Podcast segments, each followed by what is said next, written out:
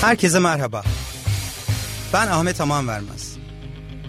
İnsan kaynakları, strateji, kültür, yönetim, liderlik, değişim, dönüşüm, mutluluk, başarı, motivasyon gibi kurumsal hayata dair pek çok konuyu konusunda uzman sürpriz konuklar eşliğinde konuşmak üzere her pazartesi saat 17-18 arası Radyo Gedik'te sizlerleyim.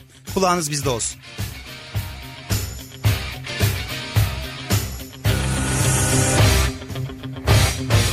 Kurumsal yönetim başlıyor.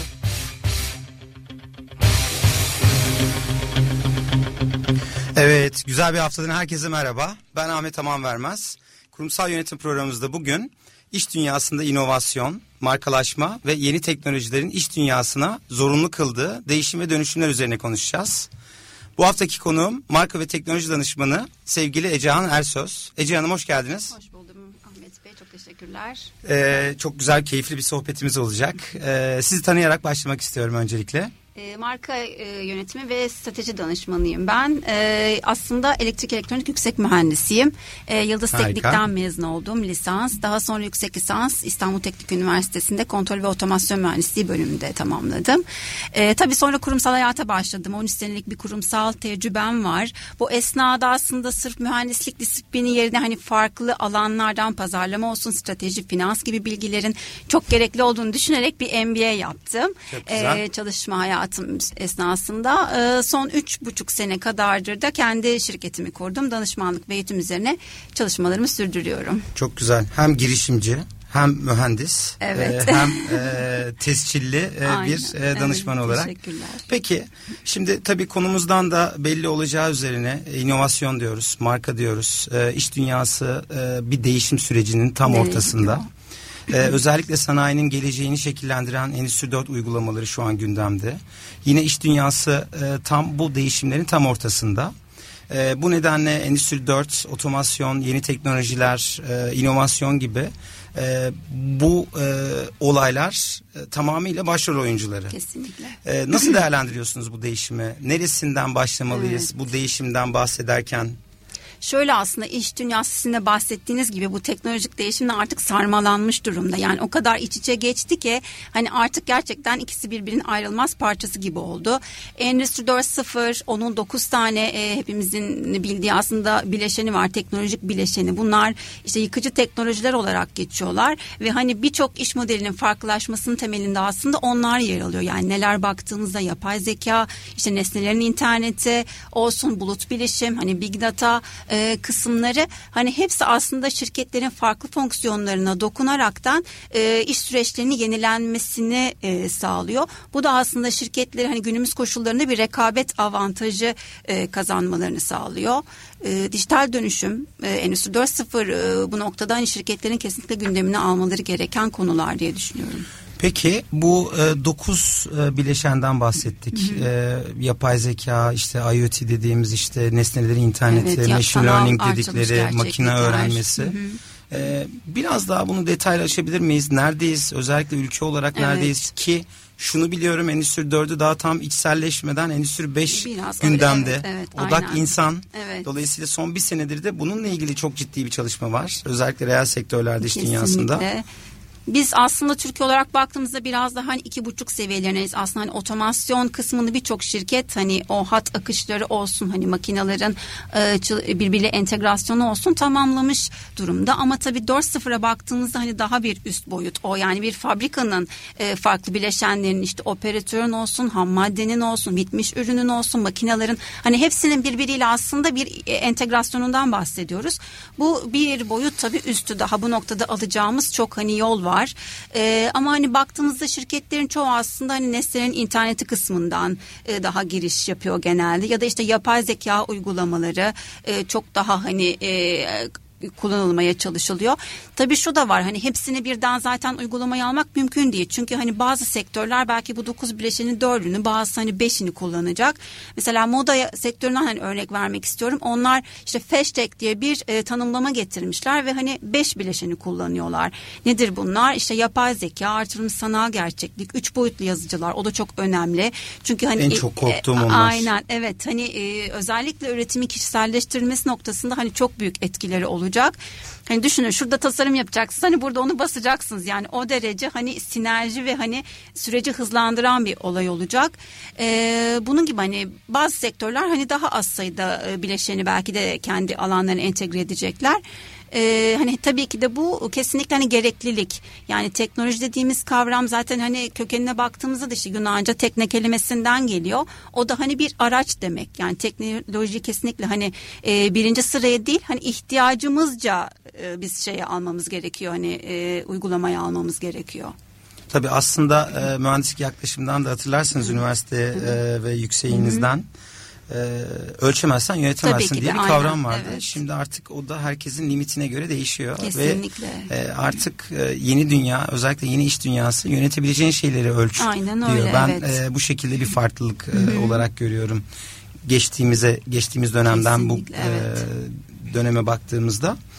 Peki şimdi e, özellikle bu e, kurumsal yönetim e, konularında işte Endüstri 4.0'ı gördük. Endüstri özellikle 1955 sanayi devriminin öncesinde de bir data vardı. Evet. İkinci Dünya Savaşı'ndan sonrasında insanlar artık üretken olması gerekiyordu. Savaşlar geride kaldı. İşte e, sessiz kuşak dediğimiz baby boomers evet. dediğimiz E, o dönemin e, koşullarını e, bize yansıtan e, dönemde çok ciddi bir datanın e, anlamlı hale gel- gelmesi. O knowledge evet. dediğimiz bir uzman e, olunabilecek konuya girmesi. E, bunun sonrasında da özellikle 2000 yıllarından sonrasında da ne yaptığımızdan ziyade nasıl yaptığımız Daha ön plana çıkmaya başladı. Aynen. Ve 2010 yılından itibaren de biz bunu neden yapıyoruz? şeklinde dediğiniz gibi evet. tasarlıyorsunuz tasarladığınızı hemen uyguluyorsunuz hı hı. ve hemen müşteri buluyorsunuz. Evet. Tabii bu e, değişim inanılmaz bir hızda ilerliyor. Aynen e, bu kapsamda e, hem inovasyon hem e, teknolojinin önünde hiçbir şey durmayacak diye düşünüyorum. E, bu kapsamda yapılan bir araştırma var. Bütün globalde iş dünyasındaki özellikle hizmet ya da mamül ne üretirseniz üretin e, 7 global zorluktan bahsediyorlar işte e, potansiyeli yüksek çalışanı bulma evet. bu liyakat Hı-hı. dediğimizde artık Aynen. yeni gündemde olan ee, onun dışında kuşaklar ve aralarındaki yaklaşım farklılıkları çok evet, ciddi bir zorluk olarak geliyor. kesinlikle. Ee, teknoloji var, inovasyon var, çalışmanın doğası var. Artık e, tamamıyla beynimizle çalışıyoruz. Evet. Herhangi bir ofise Aynen. gerek kalmaksızın. İşte projeler, görevler, bağlantılar, çalışma ortamları. Ee, başka bir madde mobilite. Ee, çalışanlar, fikirler, kullanılan materyaller bambaşka bir boyuta değişti. Evet. Ve son olarak tabii ki global tedarik zinciri dediğimiz hı hı. E, her yerden her şeyi alabilecek durumdayız. Evet oldukça esnedi artık süreçler. Ve son hı hı. bu zamana kadar üretilen bilginin e, belki katlarca fazlası son bir sene içerisinde evet, e, üretiliyor. Öyle. E, bu kapsamda peki siz e, özellikle ülkemizde e, inovasyon ve teknolojinin önünde Hı. siz e, bu global zorluklardan hangileri e, en çok ön evet, planda? Biraz bunlardan bahsedelim. Hı. E, şöyle aslında inovasyon tamamen hani biraz e, kültürel boyutu olan ve insandan başlayan bir şey. Ben onu hani e, hem kişilerin aslında vizyon süreci hem de şirketlerin vizyon süreci olarak değerlendiriyorum. Hani bireysel boyutta baktığınızda aslında hepimizin hayatta amaçları var ve güçlü yönleri var. Bunlar aslında vizyonun en önemli bileşenleri. Çünkü hani gerçekten işte güçlü yönünüzle işte severek yapabileceğiniz işte daha böyle e, azim gösterebileceğiniz olaylarla e, çalış, üzerinde çalıştığınızda da hani hem cesaretiniz hem motivasyonunuz daha yüksek seviyede oluyor. E, bu şirketler için de aynı şey de geçerli ve aslında biraz da vizyon tarafından hani içselleştirilmesi gereken ve hani şirketteki çalışanlarla hani uygulamalarla olsun e, çeşitli belki çalışmalarla olsun yaygınlaştırılması gereken bir süreç. E, vizyonun bu noktada çok aslında yön gösterici ve hani hayal kurmayı insanları ilerideki bir noktaya odaklama konusunda çok faydalı olduğunu düşünüyorum. Hani şirketlerde zaman zaman görebiliyoruz işte vizyon evet belirlenmiş bir kitapça ya da işte internet sitesine yazılmış ama hani uygulamalarda evet falan. aynen hani kağıt üstünde kalmış değil de yaşayan vizyon deniyor aslında hani evet. öyle olması gerekiyor ve yaşatılması gerekiyor çalışanlar tarafından da. Peki zaten bu konuları da biraz daha e, ilerleyen dakikalarda evet. e, özellikle markalaşma konularında Hı-hı. çok da merak ediyorum size. Evet. Hı-hı. Sabırsızlıkla bekliyorum o soruları e, size e, sunmakta. Tabii e, bu bahsettiğimiz her şeyin üstünde bir değişim var.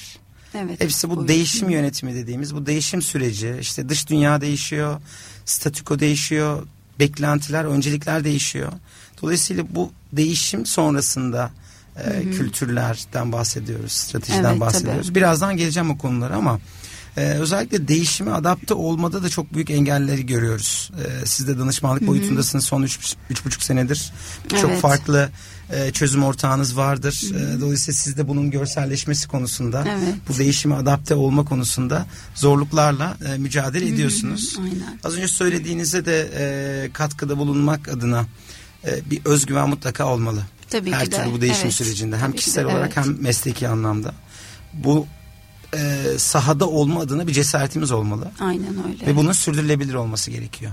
Kesinlikle. E, dolayısıyla baktığımızda bu değişim, inovasyon ve teknoloji dediğimizde mutlaka özgüven, cesaret ve süreklilikten e, Aynen, mutlaka bahsetmemiz, e, gerekiyor. bahsetmemiz gerekiyor. Peki şimdi e, yine ben e, istatistikten bahsetmek istiyorum. E, yapılan yine bir geçtiğimiz yıl bir e, CEO anketi var. E, yaklaşık bütün dünyada 700'ün üzerinde farklı sektörlerdeki CEO'lara sorular sormuşlar. Değişimin önünde açıları evet, evet. değişimin önünde sizin en çok e, zorlandığınız, e, üstesinden gelmeye çalıştığınız, mücadele verdiğiniz engeller nedir diye yüzde kırkı hatta yüzde kırkın üzerindeki CEO'lar e, günübirlik e, kararların strateji baltalaması şeklinde söylüyor. Evet. Yine bahsettiğimiz global zorluklardan işte yetenekli çalışanı bulma, elde tutma bunlar da tabii ki son derece önemli E, ve ilk beş nedenlerine doğru geliyor. Yine teknoloji var, e, yine inovasyon var. Evet. E, o yüzden ben inovasyon konusunu da biraz daha açmak istiyorum.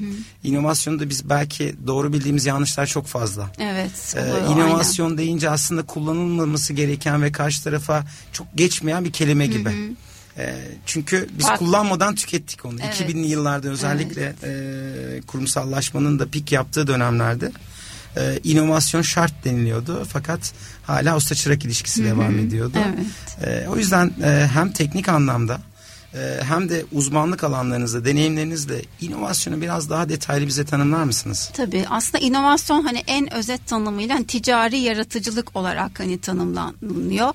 Ama hani farklı kavramlarla çok karışıyor. Mesela ARGE ile özellikle çok karışıyor ama aslında Ürgesi var bunun, Evet, argesi. evet. aynen dediğiniz gibi yani ARGE aslında tamamen hani ileride yapılması planlanan bir e, ürüne ya da hizmete yönelik bir çalışma aşaması. Ona bir bütçe kaynak ayrılması süreci.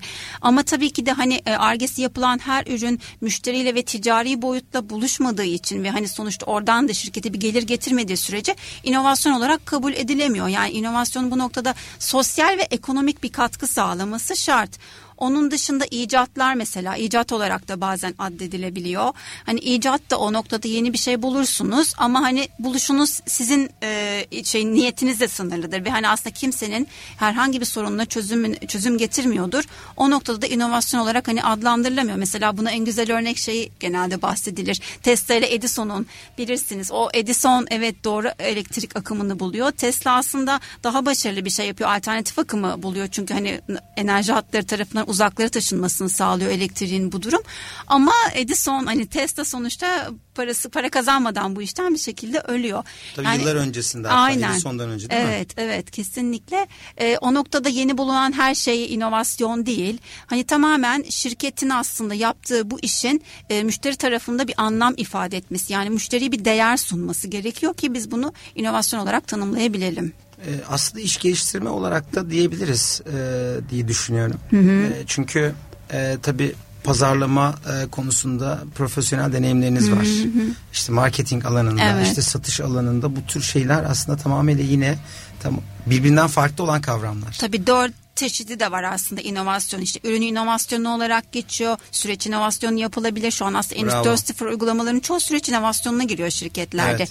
mesela pazarlama inovasyonu olabilir bir ürünü tanıtım şeklinizi işte yeni teknolojiler kullanarak yaparsınız mesela şu an işte dronlarla artık tanıtımlar yapılıyor turizm sektöründe işte Evet. e, sanal gerçeklik gözlükleriyle tanıtımlar yapılıyor hani o eski kataloglardaki olaylar aslında çok klasikte kalıyor artık her ne kadar halen uygulansa da hani yeni e, uygulamalar bunlar. Onun dışında hani yönetimsel e, inovasyon boyutunda işte e, örgütte herhangi bir yeni işleyiş, işte bu hiyerarşilerin yıkılmasına yönelik uygulamalar mesela Google'ın örneğini çok veririz. Hani Google'ın ofislerinin ne kadar aslında hiyerarşiden uzak olduğunu O bir diğer örnek McDonald's mesela yıllar önce bunu aslında her kademeden şirketin işte şirkette e, yani süreçlere yönelik fikir üretmesini sağlayacak işte noodle teams diye bir şey kurmuş. Yani herkes serbestçe birbiriyle aslında diyaloğa girerek yeni e, fikirlerin projelerin doğmasına vesile oluyor. E, bunlar da farklı boyutları. Bir de hani sosyal inovasyon boyutu var. O da topluma işte değer katacak, toplumun refahına katkı sağlayacak bir çözüm e, önerisi bulmanız gibi örnekleri var. Siz konuşunca bambaşka noktalara gidiyorum. ee, yıllardır hani bu e, özellikle iş dünyasının tam ortasındayım. Ben de yönetim danışmanı olduğum için. Birçok farklı alanda e, sıra dışı e, çözümleri olan e, Evet, müşterilerle evet. beraber kol kola işler yapıyoruz. E, sanıyorum gelecekte e, kaybolacak meslekler arasında satış pazarlamada olabilir diye düşünüyorum. En azından kavram olarak. Evet. E, çünkü ürün var, müşteri var. Bunun adına satış deniliyor. Evet. Klasik Ee, tanımlama da klasik aynen tanımlama. öyle. Ee, çok basit bir hale de anlatacak olursak. Ürün var, müşteri yok. Buna pazarlama deniliyor. Evet. İşte müşteriyi bulma Evet, anlamında bulma. o ürünü öne çıkarma konusunda. Ürün yok, müşteri yok. Ee, bence bunun adı da iş geliştirme. Evet, evet. Ee, Dolayısıyla e, müşterinin istediğine göre e, belki bilmediğimizi bilmediğimiz çözümleri bulmak inovasyonda yatıyor. Evet. Bunun karşılığında bunun alıcısını işte çok basit arz talep dengesi gibi Aynen e, öyle. ona kimlerin ihtiyaç olduğunu araştırma konusunda dediğiniz gibi burada hem ürün var hem süreç var hem yönetim var. Evet. Bunların hepsine baktığımızda e, her şey yine iç içe gelecek. Ve Aynen hani öyle. sadece satış olarak bakmamak gerekiyor. Pazarlama olarak bakmamak gerekiyor. Çok boyutlu evet disiplinler Bunların- arası aslında. Evet. Bunların hepsinde lazım. inovasyon oluyor ve teknoloji her şeyin cevabı. Bazen soruyu unutuyoruz. Evet. Çünkü her şeyin cevabı Aynen. teknoloji. Her kapı oraya çıkıyor. Evet. Dolayısıyla e, ben bunu şöyle özetlemek istiyorum özellikle. Bugünden sonrasında gelecekte e, hayatta kalabilecek iki şirket türü olacak. Yine e, günün sonunda e, müşteriyi e, merkeze koyanlar, Evet. müşteriyi hizaya alanlar. E, diğeri de e, yaratan, inovasyonu ön planda tutan e, ve müşterilere e, bu inovasyon sonrasında e, keyif sunmalarını Evet, sağlayan şirketler aynen. olarak bakıyorum. E, bu kapsamda tabii çok fazla araştırmalar yapıyoruz. E, Türkiye'de daha geçtiğimiz hafta baktım mesleki yeterlilik e, kurumunda Türkiye'de e, 26 farklı sektörün olduğunu yazıyor. E, baktığınız aslında her sektör inovasyon bütün sektörlere hizmet veriyor. Evet.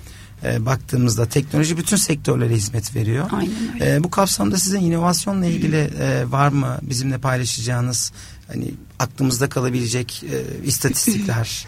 Hangi sektör e, inovasyona ne kadar e, önem veriyor? Evet. Böyle bir çalışma var mı bildiğiniz ya da örneklerinizde de olabilir? Aslında TÜSİAD'ın bir raporu vardı hani oradan belki örnek verebilirim. Orada hani bu işte Endüstri 4.0 dediğimiz süreçte hani pilot olarak öne çıkan sektörler ilk başta hani otomotivdi. İlk akla Evet gelen, aynen evet. öyle zaten süreç otomasyonu olsun işte robotik opera, operasyonlar olsun Ee, hani o birçok e, fonksiyonun orada çok aktif olduğunu görüyoruz hani sektör bazında baktığımızda Ee, bu da tabii hani e, üretime etkiliyor kaliteyi etkiliyor müşteri memnuniyetine etkiliyor gerçekten çok e, hani fazla katkıları var onun dışında bir diğer sektörde işte bu e, elektronik eşyalar sektörü Orada da birçok ünlü markanın artık hani fabrikalarına bu yatırım, yatırımları yaptıklarını görüyoruz.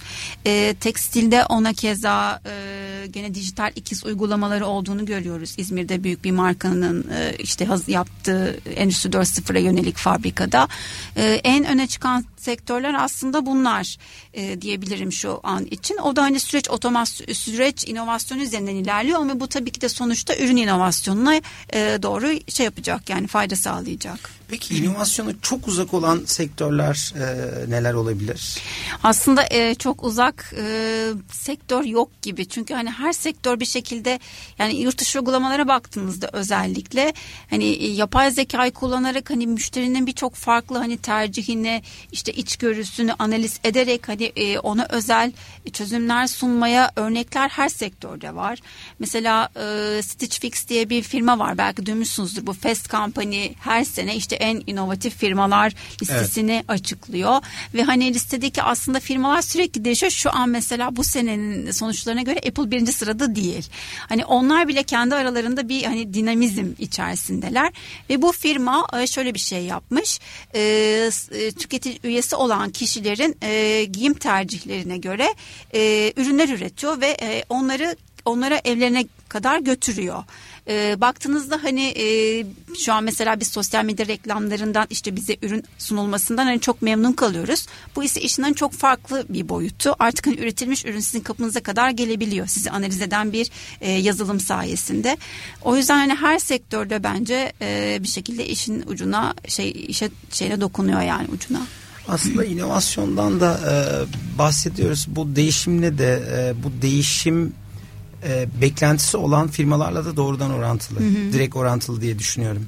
E, çünkü e, özellikle e, çok büyük popülasyonlar olan askeri evet. disiplinler. Evet. İşte e, bir makalede de bununla ilgili çok çarpıcı bir örnek vermişti. E, işte değişimi, inovasyonu e, dinlerde kullanamazsın. Mümkün hı hı. değil. Hı hı. Yani İstanbul'un günümüz e, koşullarındaki trafiği zaten evet. hiçbir şekilde e, hafif alınamayacak hı hı. kadar e, karmaşık. İşte çok trafikte kalıyoruz. E, günde beş vakit namaz evet. yerine üçe düşürsek evet. olur mu? Gibi bazı e, alanlar hı. böyle bir değişime kapalı hı. ya da bu hiyerarşinin, bu evet. inovasyonun olmaması gereken e, ve normlarla birlikte yani yazılı Hı-hı. olmayan kurallarla birlikte anayasa temelli e, evet. e, kuralların da olması gereken bazı alanlar da var. Aslında e, bu evet. kapsamda e, sormak istedim. Burada da e, farklı bir konu var. E, yine evet değişim olmasın. Hı. Ancak e, inovasyon ya da teknoloji yine kullanalım. Evet. İşimizi yine kolaylaştırsın ama kuralları değiştirmesin hmm, şeklinde. Mevcut kurallarla. Evet. Yani evet o ne kadar mümkün işte o biraz şey kavramına giriyor artık hani konfor alanı dediğimiz kavrama evet. giriyor.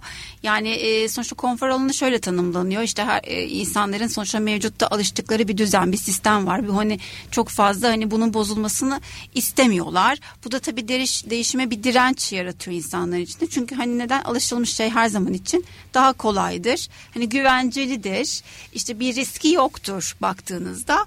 Ee, belki hani bundan dolayı olabileceğini düşünüyorum. Çünkü biraz bu hani kişilikle de alakalı bir şey.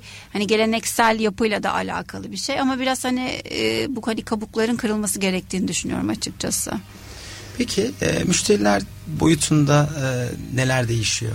E, nasıl bakıyorlar? Özellikle Türkiye'deki evet. e, birçok farklı sektörden bahsettiğiniz e, en hızlı Değişenler, değişen evet. ve inovasyonu en etkin kullanan e, çok güzel örnekler duyuyorum. Her Hı-hı. bir toplantımızda evet. bambaşka hikayeler duyuyorum. Artık makinelerin birbirleriyle Hı-hı. konuşması, işte preventif dediğimiz önleyici evet. o bakım evet. kapsamında hani bozulmamış bir şey neden tamir edilsin ki gibi değişime olan bir direnç vardı. Evet. E, ama artık bu tamamıyla geçti e, ve insanları da bir şüphe uyandırıyor ve e, birazdan da geleceğiz. Çok Hı-hı. merakla e, soracağım evet. size. Yetkinliklerle de doğrudan bağlantılı. Kesinlikle evet. İş yapabilme becerilerimiz değişiyor.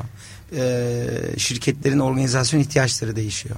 Evet yeniden bir yapılanma süreci gerekiyor aslında o noktadan evet, baktığımızda. E, burada baktığımızda özellikle inovasyonda süreç konularında neler oluyor? Tamam ürün konusunda çok zaten Hı-hı. görselleşebiliyor. Ürünleri evet. görüyoruz. Hizmet olabiliyor, bir uygulama Hı-hı. oluyor, bir teknoloji e, kolaylığı oluyor ama süreç kısmında nasıl inovasyonlar var? Süreç kısmında aslında müşteri tarafına baktığımızda hani müşterinin beklentileri sürekli değişiyor hani dediğimiz gibi çok hızlı. Artık hani her şey çok çabuk eskiyor bir kere. Evet. Öyle bir şey var hani bir şey çıkıyor. Ondan sonra mesela şu an Apple için bile hani artık es, eskisi kadar hani çok tutkulu duyulan bir marka olmadığı söylentileri dolaşıyor. Ee, bu neyi doğuruyor aslında? Müşteri e, baktığınızda sadece ürün ve hizmeti almıyor aslında. Artık deneyimin de bir alıcısı. Yani o ürün ne kadar ona farklı bir deneyim yaşatıyorsa, farklı bir ihtiyaç ihtiyacına dokunuyorsa e, onun alıcısı oluyor. O noktada da aslında sürpriz yapılmayı seviyor müşteri. Yani araştırmalara baktığımız işte markam beni şaşırtsın diyor. Yani aslında orada bir çelişki de var. Hem aslında e, standartta kalma yani gerçekten bilinenlerle e, şey yapmayı seviyor müşteri. Bir yandan da hani e, şaşırtılmayı da istiyor. Sürpriz bekliyor. Yani hani olmadık bir yerden işte kendisine farklı bir e, avantaj sunulsun istiyor. Bunu, özel hissetsin. Aynen özel hissetmek istiyor. E, yeni nesil tüketicilerin aslında en önemli e, öne çıkan özellikleri e, bu özellikle şimdi Z kuşağına baktığımızda hele onlar şu an 2000 sonrası doğanları Z kuşağı olarak tanımlıyoruz. Onlar daha deneyim odaklılar. Hatta işte bu paylaşım ekonomisinin işte Airbnb'ler, Uber'ler hani onlar işte Alibaba olsun hani bu ıı, hiçbir şey olmayan e, ek şeyler yani e, firmaların hani bu noktalara gelmesinde de onların aslında biraz tamamen deneyim odaklı. Yani tatile gideyim ama farklı yerlere gideyim. Hani bir yerde bir mülküm olmasına gerek yok. Arabam olmasına gerek yok şeklinde hani e, yaklaşımlar tabii ki de e, işte yeni iş modellerinde doğmasına vesile oluyor. Yani aslında Z kuşağında çok büyük bir e, yaklaşımları da bütün dünyayı değiştirdiği gibi evet. iş dünyasına inovasyonu da ve beklentilerin konusunda Kesinlikle. da bir değişikliğe e, zorunlu kılıyor. E, sahiplenmek istemiyorlar. Yarın sıkılırım. Evet. Bana bir ürün ver, bir hizmet ver. Evet. E, ama ben ömür boyu e, buna katlanmak evet. zorunda kalmayayım. Sıkıldığımda hemen Aynen. E, bana başka bir çözüm sun şeklinde. Bir şey. E, burada tabii ki e, özellikle sadakat kavramı da tabii tartışılmaya başlanıyor. Hani eskiden ona çok sıkı sıkıya bağlıydı markalar. Bir sadakat kart hani puan kazandırdığı müddetçe hani o markadan alışveriş yapmayı evet. garanti eder gibiydi. Ama artık hiç öyle bir hani durum yok. Burada hani çok farklı yerlere doğru gidiyor. Çünkü tamamen hani yeni bir şey e, sunulduğunda aklının çelirmesi çok mümkün bir tüketiciyle baş başayız. Hani o kadar çok alternatif var ki hani alternatif çokluğuna tezat tüketicinin dikkati çok düşük. Onu yakalamak oldukça zor zor. Bakalım yani. Peki aslında iki konu daha var. Bu e, çok Hı hı. E, faydalı olacağını düşünüyorum. Şimdi evet. seçenekler artması her zaman e, insanlara tabii ki bir özgürlük veriyor. E, evet. E, bana seçenek sun ki ben karar vereyim anlamında. Hı hı. Bu kendini iyi hissettiriyor. Fakat bunun bir e, artınca e, seçenekler artınça karar vermede zorlanıyoruz. Evet, Bu bir konflik var burada. Kesinlikle var. Bu birinci aynen. konu e, merak ettiğim e, sizin fikirlerinizi Hı-hı. almak istediğim. E, ikinci konuda özel hissedilmek. Evet. Tamam Y kuşağından itibaren sorgulayıcı işte Vay'dan geliyor nasıl yani kuşağı hı hı. gibi her şeyi sorgulayan nedenini merak eden bir kuşağın beklentilerini e, yönetmek zorundasınız. Aynen öyle. E, ancak bir özel hissedilme konusunda da çok güzel dünyada örneği Starbucks olarak görüyorum. Kesinlikle evet. İşte Ahmet Bey kahveniz hazır. Ahmet Bey güne nasıl başladınız? E, enerjiniz düşük evet. gibi bugün gibi sizi özel hissettiriyor ve size özel e, bir hizmet sunduğunu e, göstermeye o bardağın çalışıyor. üstüne ismin yazılması bile yani bir sonuçta insana verilmiş bir değer olarak orada gerçekleşiyor. Evet. E, bunun sonrasında da bazen tabii ki bir şeye odaklandığında ya da aşırı ilgi olduğunda da biz aşırı ilgiden de uzaklaşıyoruz. Hı hı. Evet o da var. İşte restoranlarda Doğamızda. dibimizde garsonun sürekli beklemesi gibi. Evet. Bir şey ihtiyacımız olursa söyleriz. İhtiyacımız anında gel. Seçenekleri evet. çok genişletme. Ben ne istiyorsam ona özel bir çözüm sun sonrasında e, uzaklaş. Evet aynen. Bu, bu, bu iki konflikti nasıl değerlendiriyorsunuz? Ben hani e, gerçekten gidip geliyorum bunun evet, hangisi doğru diye. Bu bizim doğamızdan kaynaklı bir şey aslında. Hem sı, şey sığ sularda yüzmek istiyoruz, garantide olmak istiyoruz. Hem de aslında biraz önce bahsettiğim gibi hani sürprizlilikten hoşlanıyoruz. Evet. Bu işte yani aslında markaların yönetmesi en zor kısımlarından birisi. Ama işte dengeyi bulmak da gerekiyor bir noktada. E, işte izinli pazarlama olayı çıktı biliyorsunuz yakın zamanda. Hani dediğiniz gibi çok fazla bilgi bilgi sahibi olmak istiyor markası. Ne zaman indirim yapacak, ne zaman kampanya girecek. Ama sürekli de hani dıt dıt mesaj gelsin de istemiyor. Rahatsız kalıyor, oluyor. Evet. Aynen çıkıyor listeden hatta yeri geldiğinde. Ee, ama işte yani bir şekilde dengede e, yönetilmesi gerekecek bunun. O kısım biraz zor. Bu çatışma e, denkleminin evet. tam ortasında olarak görüyorum. Şimdi kendi çıkarlarımız var, kendi isteklerimiz evet. var. Bir de başkasının e, çıkarları var. Aynen. Bunun orta noktasını bulduğumuzda uzlaşmadan Hassas bahsediyoruz. evet. Ama burada bu seçeneklerin aşırı artması Artma olumsuz noktası etkiliyor. evet sıkıntılı çünkü benim daha önceden bir incelediğim vaka var. Bir şampuan e, markasının olması lazım. And Shoulders evet. Evet aynen yani 30 küsürlerden işte böyle 20'lere çektiklerinde o eski yani Evet. ürün çeşitliliğinin satışlarında artış %25 yaşanmış. artış oldu, evet. Aynen hani çok güzel bir örnek çünkü gerçekten müşteri onu mu alacağım bunu mu alacağım derken hani orada bir şekilde kararsızlık yaşayıp vazgeçip büyük ihtimalle gidiyordu. Daha hani odaklı e, bir ürün skalası olunca o noktada hani karar vermek kolaylaştı muhtemelen. Evet. Çok artırmak değil zaten günümüzde hani e, çok artırmaktan ziyade işte kişiye uygun yani ne kadar çünkü üretimin bu işin bir üretim boyutu da var şirketler tarafında. Hani büyük bir işte marka portföyünü ürün portföyünü yönetmek hani üretim kısmında da çok zor dağıtım kısmında da çok zor. Hani pazarlaması olsun hepsine farklı işte reklam yapıyorsunuz. Maliyetli de bir iş. O yüzden hani ne kadar nokta akış atışına doğru giderse markalar hem hani müşteriler tarafında da belki hani o uyum yakalanabilir diye düşünüyorum. Harika. Şimdi hem markadan bahsediyoruz hem e, sürdürülebilirlikten bahsediyoruz. İnovasyonla birlikte tabii ki amaç sürdürülebilir bir şey olması. Evet, bir aynen. ürün ya da hizmet çıkması. Kesinlikle. İşte bunların aslında kök nedeni e, markalaşma nedir? Şirketlerin ya da işte inovasyon e, ya da girişimcilerin e, en önemli e, odak noktaları Evet. strateji diyoruz, vizyon diyoruz, misyon diyoruz. E, ikinci e, yarımızda bunlardan bahsetmek istiyorum ama müsaadenizle Tabii. güzel bir müzik arasıyla e, tekrar e, yanınızda oluyor olacağız.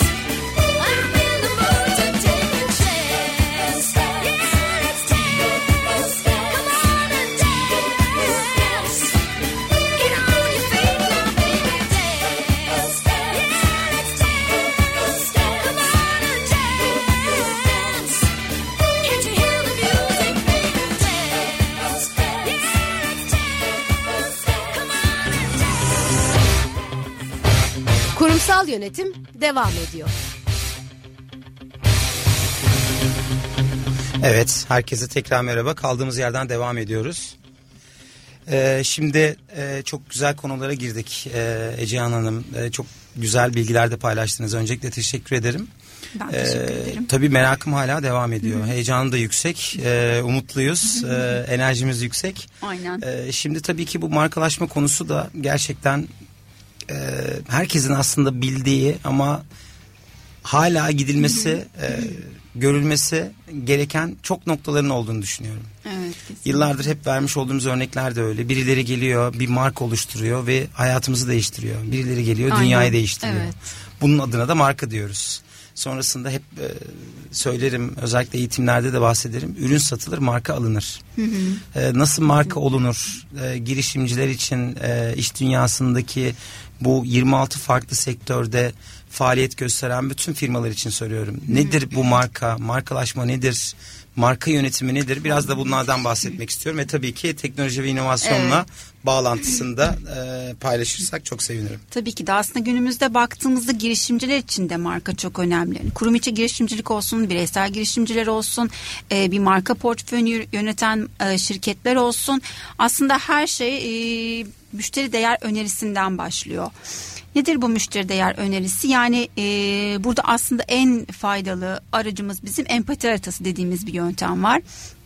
Normalde müşterilerin e, markaların tabii ki de müşteri segmentleri var ama artık segmentasyondan ziyade işte müşteriye empati yaparak hani aynı sıkıntıları yaşayan, aynı sorunları, aynı acıları paylaşan müşterileri gruplandırma yaklaşım çok daha öne çıkıyor.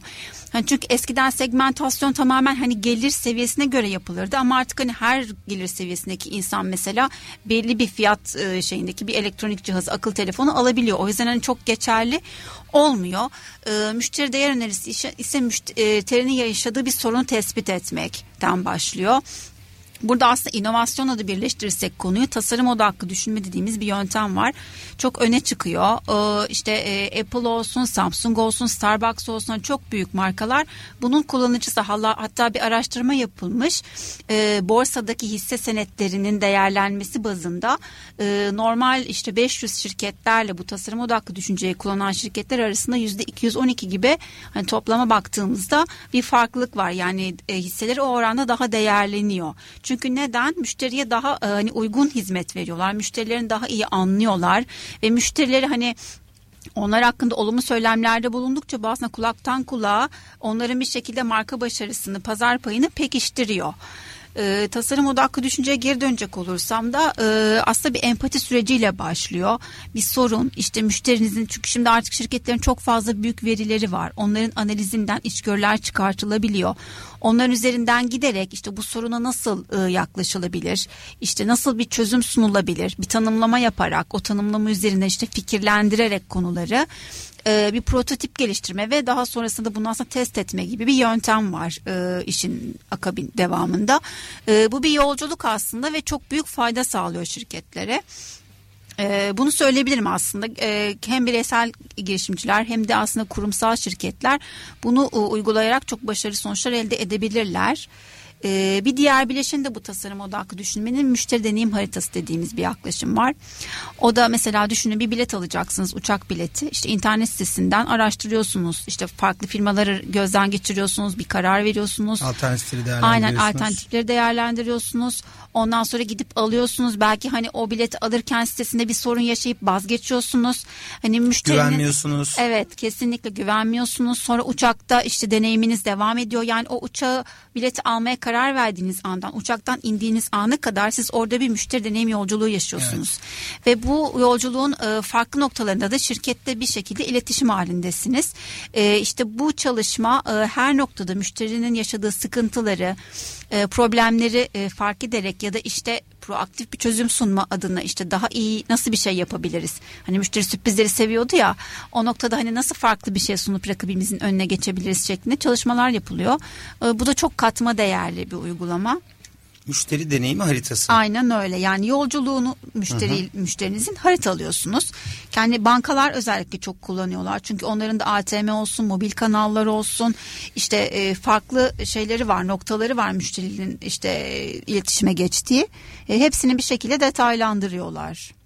Peki gün sonrasında e, aslında empatiyi de analiz ediyorlar. Aynen öyle. Karşı evet. tarafı e, anlamaya çalışmak. Evet. Bunun altında da aslında bir bilimsel metotlar da gelecek Tabii ki de. gündemimizde. Evet. E, yakın zamanda da iş dünyasında da bu e, özellikle müşteri deneyimi haritalandırmanın da e, çok e, sıklıkla e, kullandığını görüyor olacağız. Evet çok önemli bir yaklaşım. Ama bunlar tabii ki teknik teorik olarak kalmıyor. Hep müşteri deneyimi adı üstünde deneyim diyoruz. Evet. Sahada, uygulamada hani her şeyin başı hani teorikte kalmıyor. Bilen değil, Kesinlikle, yapabilen evet. olmak anlamında. Zaten disiplinler arası yapılması gereken çalışmalar hani sonuçta bir e, sıkıntı şirketteki yani işte pazarlamadan da kaynaklanıyor olabilir ya da işte kullanıcı deneyimi dediğimiz hani o siteyi tasarlayan kişiden kişinin yaptığı bir işte yazılımsal e, şablondan da kaynaklanıyor olabilir. O yüzden hani şirketteki bütün departmanların bir araya gelip gelip konu üzerinde çalışmalarını gerektiriyor. Peki e, bu marka olmak anladım. Çok net anladım. Kolay değil. Hı hı, Kesinlikle bir Ee, ve yolculuk. özellikle o markanın e, uzun vadede olması da e, çok önemli. Sürdürülebilir olması dediğimiz. Yani e, uzun vadeli marka yaratmak kaybolan bir sanat gibi. Zanaatkarlık gibi aslında Evet baktığımızda. yani sürekli dinamik kalmanız lazım. Sürekli sahadan işte geri bildirim almanız, onu kendi şirketin içerisinde işlemeniz lazım. Yani bir mekanizma Ona göre de olarak adapte olmamız aynen lazım. öyle aksiyon almanız lazım. Hani çok sinerjik olması gereken bir durum işte biliyoruz yani 500 şirketlerinin kaç yıl öncesinin şirketleri artık hani listelerde yoklar. Hani e, müşterinin zaman zaman işte tutkuyla bağlı olduğu firmalar bile hani yeri geliyor artık onu yeteri kadar tatmin etmiyor. O yüzden hani çok dinamik olunması işte aktif olunması gereken hani şirket içindeki yetkinliklerin çok önem kazandığı hani çok boyutlu bir e, konu gerçekten marka yönetimi. Peki ama bu e, tabii tarih e, tekerrürden ibarettir. E, dolayısıyla biz birçok şeyi tekrarlıyoruz. Evet. Darwin yıllar öncesinde e, kurumsallaşmanın öncesinde e, zeki olmak, güçlü olmak yerine Evet. değişime adapte Evet, olabilenler kesinlikle. hayatta kalıyor demiş. Aynen. Günümüzde de bunları yaşıyoruz. Evet. Yansımalarını görüyoruz. Adaptif liderlik diyoruz artık onun Çevik adına. lider Aynen, diyoruz çevik, hatta evet. agile leadership Aynen. ya da situational leadership gibi birçok e, çok liderlik önemli. konularına bile e, gündemine geliyor. Peki e, tabii bir marka olmak için e, bir vizyon Aynen, diyoruz. oradan bir başlıyor her şey, kesinlikle. Bir amacı olması e, ve sürdürülebilir sadece kar amaçlı değil artık. Evet kesinlikle. Peki neden bu kadar zor? Özellikle bir marka ya da bir e, reel sektörde bir e, şirketin e, vizyonunun bütün çalışanlar tarafından bilinmemesi, e, misyonunun böyle bir raflarda e, Evet. tozlanmaya bırakılması ya da sadece kalite sistemleri gereği yazdık bir yerde vardı ama Denetimlerde ne olduğunu denetimlerde ya da kullanmak aynen, anlamında evet. diye. Bu neden görselleşmiyor? Çünkü şöyle aslında e, bence iş dünyası rutine çok kaptırıyor kendini. Yani her şirket için değil ama hani zaman zaman belki de e, rutin de tabii ki de hani bunların farkında olmayı unutturan bir şey. Yani siz günlük toplantılara işte o trafiğe o raporlamalarınıza daldığınızda hani diyorlar ya yani e, özellikle işte Google'ın sanırım 7 temel ilkesi var e, inovasyonla ilgili. Hani mutlaka ki çalışma mesainizin %20'sini yaratıcılığa ayırabilmeniz gerekiyor.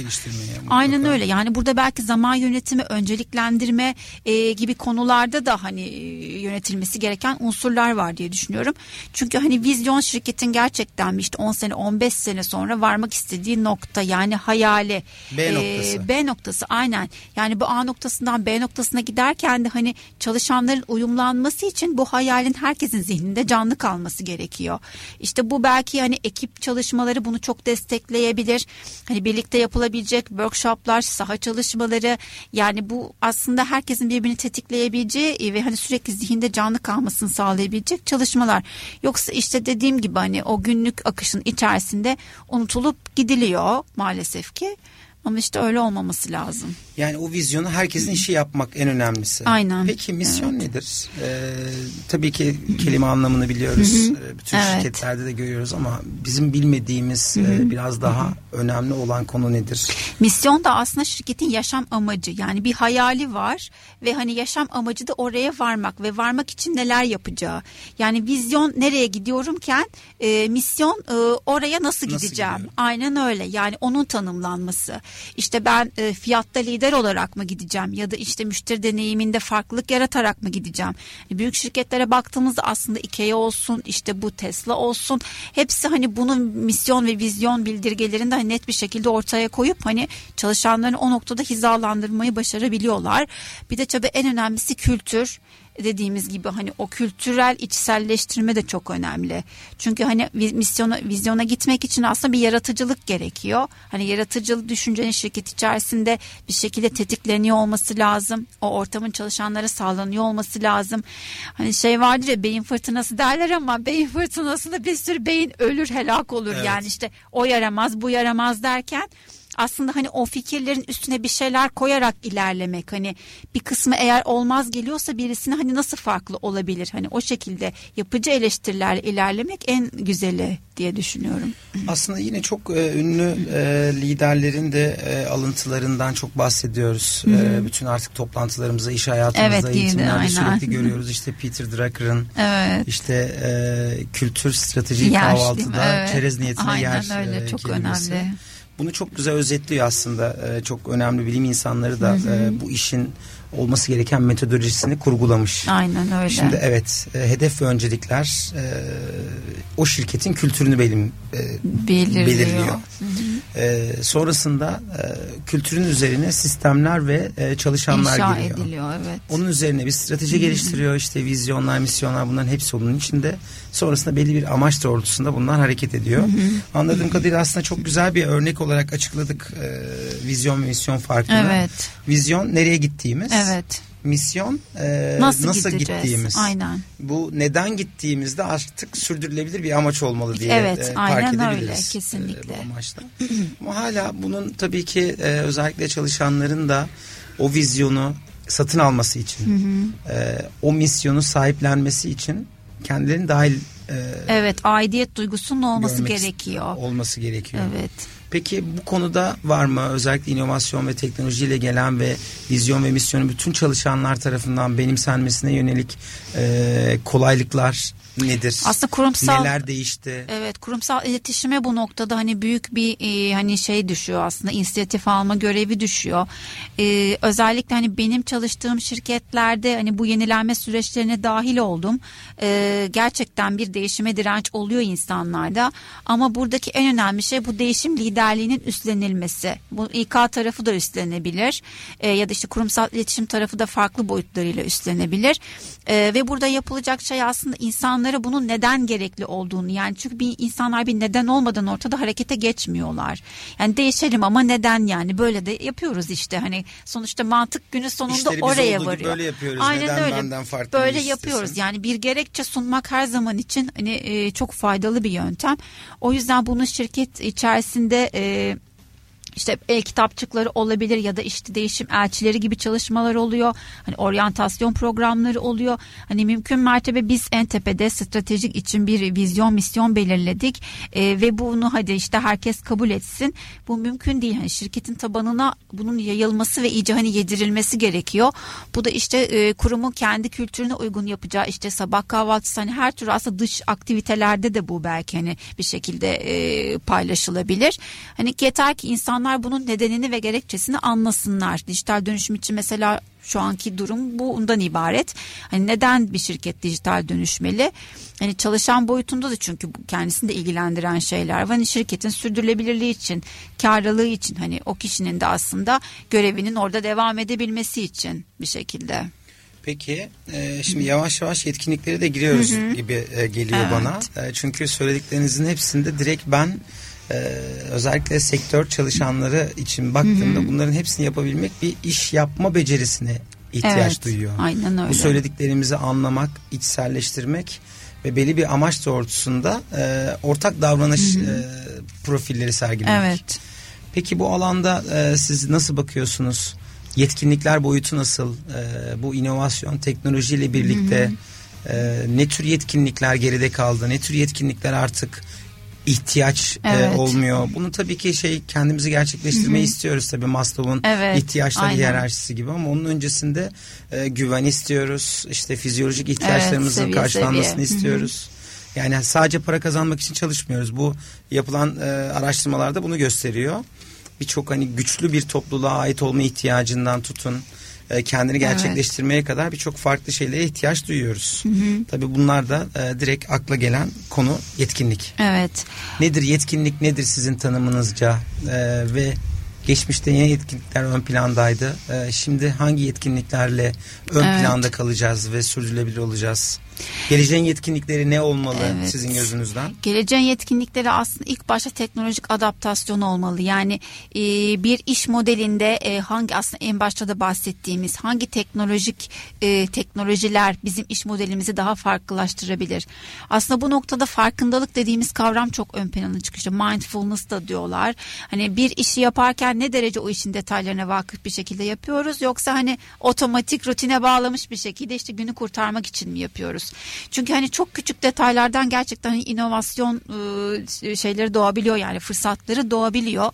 E, işte bir tane çok ünlü söz var ha- hatta bak işte bütün hani e, bütün beş duyunla birlikte bak hani o beş duyu kullanarak aktif bir hissetme halinde olmak e, gerekiyor. İş dünyası için de bu çok önemli. Ee, bir diğer nokta aslında hani teknolojik e, yetkinliklerde aslında bir işte yazılım konusu tabii en çok gelen sorular oluyor bana da. Ee, yazılım illaki öğrenmeli miyiz? Aslında hani kodlama bilgisi hani o mantıksal hani düşünmeyi e, an, şey yapabilmek için tabii ki de çok önemli. Hani illa bir program işte C mi öğrenelim, Python mı, yapay zeka hani belki yapay zeka konularında hani çalışmak isteyenler Python'a ağırlık verebilirler. Çünkü geleceğin hani bir şekilde teknolojisi olduğu için o önemli. Bir diğer konu aslında kişisel gelişimle ilgili e, diğer başlık e, büyüme zihniyeti denen bir olay var. Growth mindset diye geçiyor e, İngilizcesi. İşte artık gelişim zihniyeti şu ki e, yani insanların artık hani kendilerini sınırlandıran işte belli bir yetkinliğim ve kapasitem var. Hani bunun dışına çıkamam işte Allah bana vermemiş gibi hani bir yaklaşım değil de hani yetkinliklerim çabam doğrultusunda gelişebilir. İşte hata yaptıkça aslında hani e, o bana daha çok şey katar. Yani öğrenilmiş dersler anlamında fayda sağlar ve hata yaptığım bir şeyi nasıl daha farklı yapabilirim? Neyim eksikti? Kendimi nasıl geliştirebilirim? Hani böyle açılımlarla düşünmek gerekiyor. Ee, yani kendimize katkı sağlamak için özellikle. Ee, yoksa hani şeye dönüşüyor. Öğrenilmiş çaresizliğe dönüşüyor. Hani tekrar deneme e, şeyi kayboluyor insanlarda. Hatta katkıda bulunmak adına e, birçok e, uluslararası şirket e, Fail Fast, Learn Fast Evet, uygulamalarına evet, aynen. girmeye başladı. Öyle. Bir an evvel hata yap, Evet. hatadan e, bir ders çıkar ve aynı hatayı tekrarlama. Kesinlikle. Ve e, yine e, Einstein yıllar öncesinde söylemiş. Aslında konuştuğumuz şeylerin hepsi e, Evet. geçmişte de var. Hı hı, E, aynen. delilik aynı şeyi tekrar Evet, tekrar evet, yaparak evet. farklı sonuç beklemek. Aynen E, öyle. dolayısıyla bu kapsamda da artık e, işverenler de bunun farkında.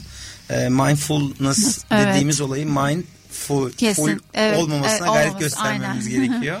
Aynen E, öyle. Çünkü başka türlü e, o zihnimizin açık ve kalıpların dışında düşünebiliyor olmamız gerekiyor. Bu da siz diyorsunuz ki gelecekle ilgili ihtiyaç Evet. olabilecek yetkinlikler anlamında. Kesinlikle öyle. Peki bunun dışında başka ekleyeceğiniz? Bunun dışında aslında e, şöyle ki şey var. Bu işte zihin haritalama tekniğinin aslında iş süreçlerinde mümkün Mind mertebe mapping. aynen kullanılması. Çünkü hani yeni fikir bulmak işte herhangi bir işte ilgili bir işte e, değiştirilebilecek bir yön yakalamak hani oradan da çok e, çünkü hani beynimiz liste şeklinde düşünmüyor. İşte daha böyle hani biz asal düşünüyoruz. Hani şimdi şuraya bir tane işte bir renk söylesem mor desem hani morla ilgili aklımıza bir anda bir sürü şey serbest çağrışımda Evet. gelir.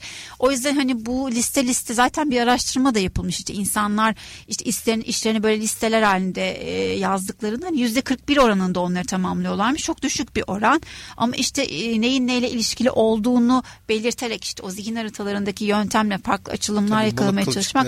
yok Aynen öyle. analizleri, evet. Bunlar hani çok o, fayda sağlıyor diye düşünüyorum. Bir de sanat konusu bence çok önemli. Yani ben kendim de çok fazla sanatla iç içe olan bir insanım. Ee, bu yaratıcılık süreçlerinde özellikle workshoplarda hani sanatsal bir aktivite işte ekip olarak artık bunu hani yurt dışında CEO'lar bile yapıyorlar. Hatta tasarım odaklı düşünmeyle sanatsallı birleştiriyorlar. Artful thinking diye de hani şeyi var literatürde. Ee, bu tip uygulamalarla gerçekten insanların o sağ beyin taraftan çünkü yani sol beyin daha ezbercidir işte mantık hani daha böyle e, stabildir ama sağ beyin daha işte farklı fikirlere açılımlar yakalamaya daha müsaittir. Hani ikisini daha böyle dengeli kullanmak için e, bu tip çalışmaların da faydalı olduğunu düşünüyorum. duygusal zekada Duygusal aslında zeka, duygusal evet. zekada direkt yetkinlik olarak geleceğe taşıyabilecek yetkinlikler arasında. Evet o da yenilikçi olmayı çünkü hani çok had safhada hani yeniliklere açık olmayı e, içeriyor. O yüzden çok önemli. Evet buradan da gençlere de çok güzel e, önerilerde de bulunmuş olduk. Geleceği e, taşımak istiyorsak ki bence gelecek geldi. E, Gelecek dolayısıyla geldi. Fark yaratmak istiyorsak, farklılaşmak istiyorsak e, bu yetkinliklere önem vermemiz gerekiyor. Bu kaslarımızı belki daha da geliştirebiliriz. Ve son olarak da söyleyecek olursam ben katkıda bulunmak adına e, benim yetkinliğim yok. Ben bu konularda başarısızım. Ben bu konularda eğitim almadım diye bir şeyi asla bir bahane üretmeyin. Evet. Çünkü yetkinlikler gelişebilir de zayıflayabilir de. Aynen Bu çok öyle. net çünkü e, yetkinlik dediğimiz bilgi, beceri ve deneyimlerin toplamı. Kesinlikle. E, teorik bilginizi sahada deneyimlerle e, ve bununla birlikte o deneyimlerden de kazandığınız uzmanlığınız sizin yetkinliklerinizi oluşturuyor. Aynen gelişim Ve böyle asla bir döngü. e, kesinlikle böyle. E, Dolayısıyla çok keyifli e, bir sohbetimiz oldu. Ecehan Hanım ben çok teşekkür ederim ben size. de çok teşekkür ederim. Ee, en azından inovasyon ve teknoloji konularında nelere dikkat etmemiz gerektiği konusunda da sizden çok güzel ipuçları aldık. Ee, başka konularda tabii ki her geçen gün teknoloji de değişiyor. Aynen öyle, İnovasyon evet. beklentilerimiz de değişiyor. Evet, değişiyor. Ee, yine ilerleyen zamanlarda da belki önemli bir konu olduğunda ya da farklı özellikle işveren ve çalışan arasında Evet. e, önemli gördüğünüz bir yaklaşım farklılık olması durumunda e, bu radyo size açık. E, başka seve seve, programlarda da memnuniyetle. tekrar e, devamını isteriz. Teşekkür o yüzden ederim. e, çok teşekkür Ben ederim. teşekkür ederim. Değerli arkadaşlar dinlediğiniz için teşekkür ederiz. E, haftaya tekrar görüşmek üzere. Hoşçakalın. Kurumsal yönetim sona erdi.